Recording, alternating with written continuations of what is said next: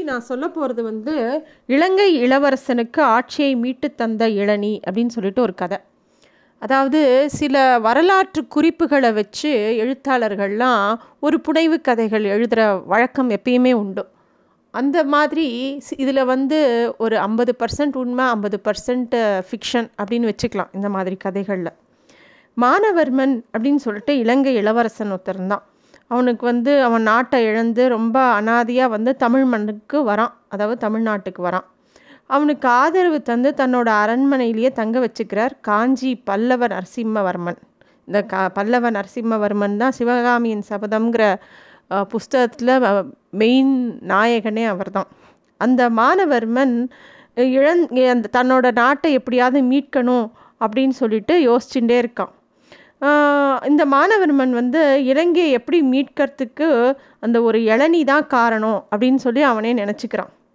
இந்த பல்லவர் செப்பேடுகள் முப்பது அப்படிங்கிற வரலா வரலாற்று ஆவண நூல் இதை பற்றி ரொம்ப அழுத்தமாக பதிவு செஞ்சுருக்கு.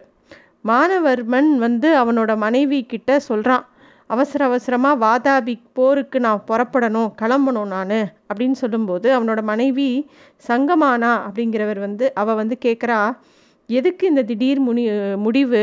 பல்லவ மன்னர் தான் உங்களை காஞ்சிபுரத்திலே இருக்க சொல்லியிருக்காரே. வர வேண்டான்னு சொல்லியிருக்காரே. இப்போ எதுக்கு நீங்கள் இப்போ கிளம்பணும்னு ஒத்த கால நிற்கிறேன் கிளம்ப வேண்டாம்.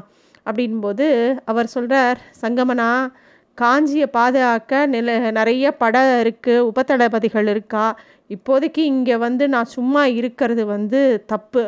நரசிம்மவர்மன் வந்து வாதாபி சாளுக்கிய வீரர்களோட போர் புரிஞ்சுட்டு இருக்கும்போது நான் மட்டும் இங்கே சௌக்கியமாக இருக்கிறது சரி கிடையாது.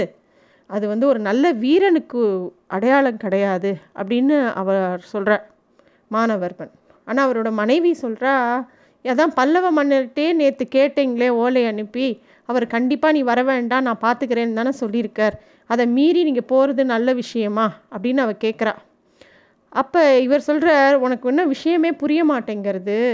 என்னெல்லாம் நடந்ததுன்னு உனக்கு தெரியுமா? உனக்கும் எனக்கு நடந்த திருமணமே வந்து ஒரு விளையாட்டு திருமணம் மாதிரி நடந்து போச்சு. நான் வந்து என் நாட்டை இழந்து வந்து இங்கே இருக்கும்போது எங்கள் அப்பாவும் காலமாயிட்டார். நான் ஒரு அநாத சிறுவனாக அலைஞ்சபோது எல்லா ராஜ விஸ்வாசிகளோட தயவால் உன்னை எப்படியோ மீட்டு கொண்டு வந்து உன்னை கல்யாணம் பண்ணிட்டேன். அப்புறமா அங்கேருந்து தப்பிச்சு திருப்பி இந்த பல்லவ நாட்டுக்கு வந்தால் இந்த நரசிம்ம பல்லவன் தான் என்னை வந்து நல்லபடியாக காத்து என்னை கூட பிறந்த சகோதரன் மாதிரி நடத்தின்னு வந்தார். ஒரு நாள் என்ன ஆச்சு உனக்கு தெரியுமா? ஒரு இளநீர்னால தான் நான் நான் வந்து இவ்வளோ தூரம் இலங்கையை மீட்கணுங்கிற ஒரு ஆவலோடு இருக்கேன் அப்படின்னு அவர் சொல்கிறார் அப்படி என்ன ஆச்சு அப்படின்னு அவள் கேட்குறான் ஒரு சமயம் என்ன ஆச்சு அப்படின்னா நானும் நரசிம்ம பல்லவரும் கடல் மல்லை அதாவது மகாபலிபுரம் பக்கத்தில் இருக்கிறக்கூடிய திருக்கழுக்குன்றம் அப்படின்ற ஒரு ஊரில் போர் பாசறை இருக்குது அது வரைக்கும் பயணம் செய்ய செய்யணுன்ற ஒரு நேரம் வந்தது. நானும் எல்லா பல்லவ வீரர்களோட நரசிம்ம பல்லவர் எல்லாரும் கிளம்பி போனோம். போயிட்டு திரும்பி வரும்போது ஒரே தாகம். அப்போ சாலை ஓரத்தில் ஒரு பெரியவர் வந்து நிறைய இளநீர்களை குவிச்சு வச்சுருந்தார். அப்போ நரசிம்ம பல்லவர் வந்து நம்ம இளநீர் சாப்பிட்லாமா? அப்படின்னு சொல்லிட்டு அந்த இடத்துல எல்லாரும் நின்று இளநீர் சாப்பிட்டோம். இப்போ வியாபாரி ஒரு இளநியை சீவி அதை ஒரு அதிகாரி வாங்கி யானை மேலே உட்கார்ந்துருந்த நரசிம்ம பல்லவர்கிட்ட கொடுக்குறார். அதை வா வாங்கினவர் ஒரு வாய் சாப்பிட்டுட்டு ஐயோ ஒரே உப்பாக இருக்கே வேற இளநி கொடு அப்படின்னு சொல்லிட்டு இதை தூக்கி போடுறதுக்காக பக்கத்தில் குதிரை மேலே உட்காண்டிருந்த இந்த மானவர்மன் கிட்ட கொடுக்குறார். மானவர்மன் அதை வாங்கி குடிக்க ஆரம்பிச்சிடுறார். திருப்பியும் இன்னொரு இளநீ வாங்கி குடித்த நரசிம்ம பல்லவன் திரும்பி பார்த்து மாணவர்மா நீயும் ஒரு இளநீ சாப்பிடேங்கும்போது தான் பார்க்குற தான் தூக்கி போடணும்னு கொடுத்த இளநியை மாணவர்மன் சாப்பிட்டுருக்கான் பதறி போயிடுறார் அவர். எதுக்கு நான் இதை அவன் தூக்கி போட தானே கொடுத்த நீ எதுக்கு நீ சாப்பிட்ட? என் எச்சலை போய் நீ சாப்பிட்டுட்டியப்பா. அப்படின்னு ரொம்ப பதறி போயிடுறார் அந்த ராஜா. மாணவர்மன் வந்து இல்லை நீங்கள் தூக்கி போடுன்னு சொல்லலை. என் கையில் கொடுத்தீங்க.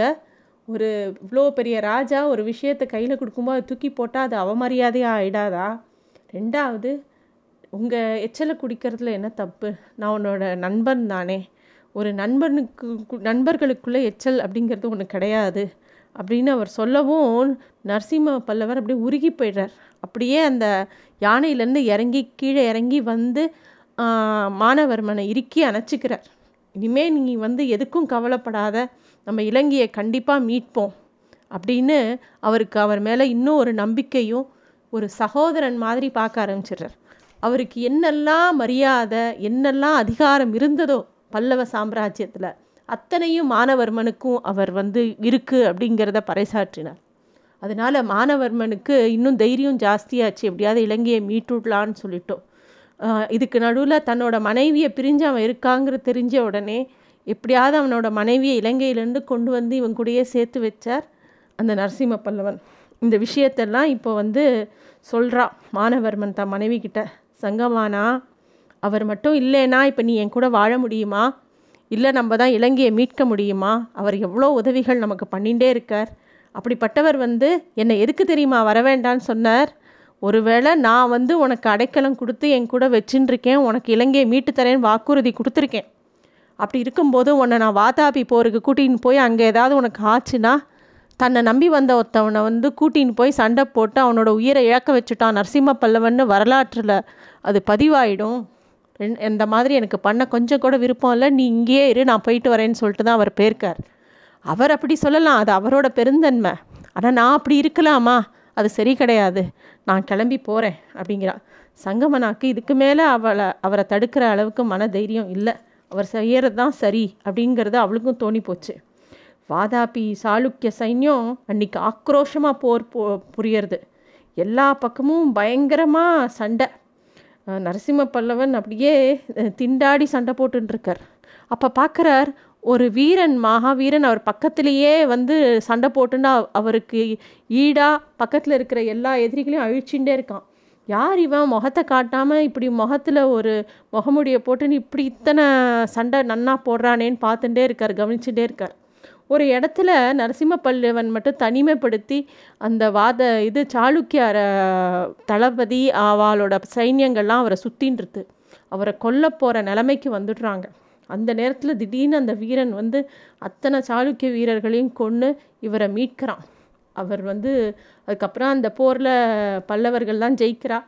அதுக்கு ராத்திரி அன்றைக்கி ராத்திரி பாசறையில் எல்லாரும் கூடி அந்த யார் அந்த வீரன்? ரொம்ப நன்னா சண்டை போட்டானே அவனை கூட்டின்னு வாங்கன்னு சொல்லவும் இவரை கூட்டின்னு வரான் கூட்டின்னு வரும்போது பல்லவராஜா வந்து இன்னும் ஏன்பா அவன் முகத்தை காட்ட மாட்டேங்கிற? முகமடைய கழட்டு. உன்னால தான் இன்றைக்கி என் உயிர் காப்பாற்றப்பட்டது. உனக்கு என்ன நான் கைமாறு செய்வேன்னு எனக்கு தெரியல. உனக்கு என்ன வேணுமோ கேளு அப்படின்னு சொல்லிட்டும்போது போது அவனோட முகமுடியை திறந்தா மானவர்மன் நிற்கிறான் ஓடி வந்து க கட்டின்டுறா நரசிம்ம பல்லவன். நீ எவ்வளோ பெரிய மகத்தான பண்ண செயல் பண்ணியிருக்க? உன்னை பாராட்டுறதுக்கும் உனக்கு நன்றி சொல்கிறதுக்கும் என்கிட்ட வார்த்தையே இல்லை. என் உயிரை காப்பாற்றிருக்க இதுக்கு இணையாக நான் உனக்கு எதுவுமே பண்ண முடியாதேப்பா அப்படின்னு சொல்லி ரொம்ப நெகிழ்ந்து போகிறேன் இதுக்கு அதுக்கப்புறம் பல்லவ சைன் சைன்யம் வந்து கடலில் தாண்டி புறப்பட்டு இலங்கையில் இறங்கியதையும் அனுராதபுரத்தை மீட்டு மானவர்மனுக்கு கொடுத்து அவனை அந்த ஊருக்கு அரசனாக்கினதும் வரலாற்றில் விரிவாக எழுதப்பட்டிருக்கு. நன்றி.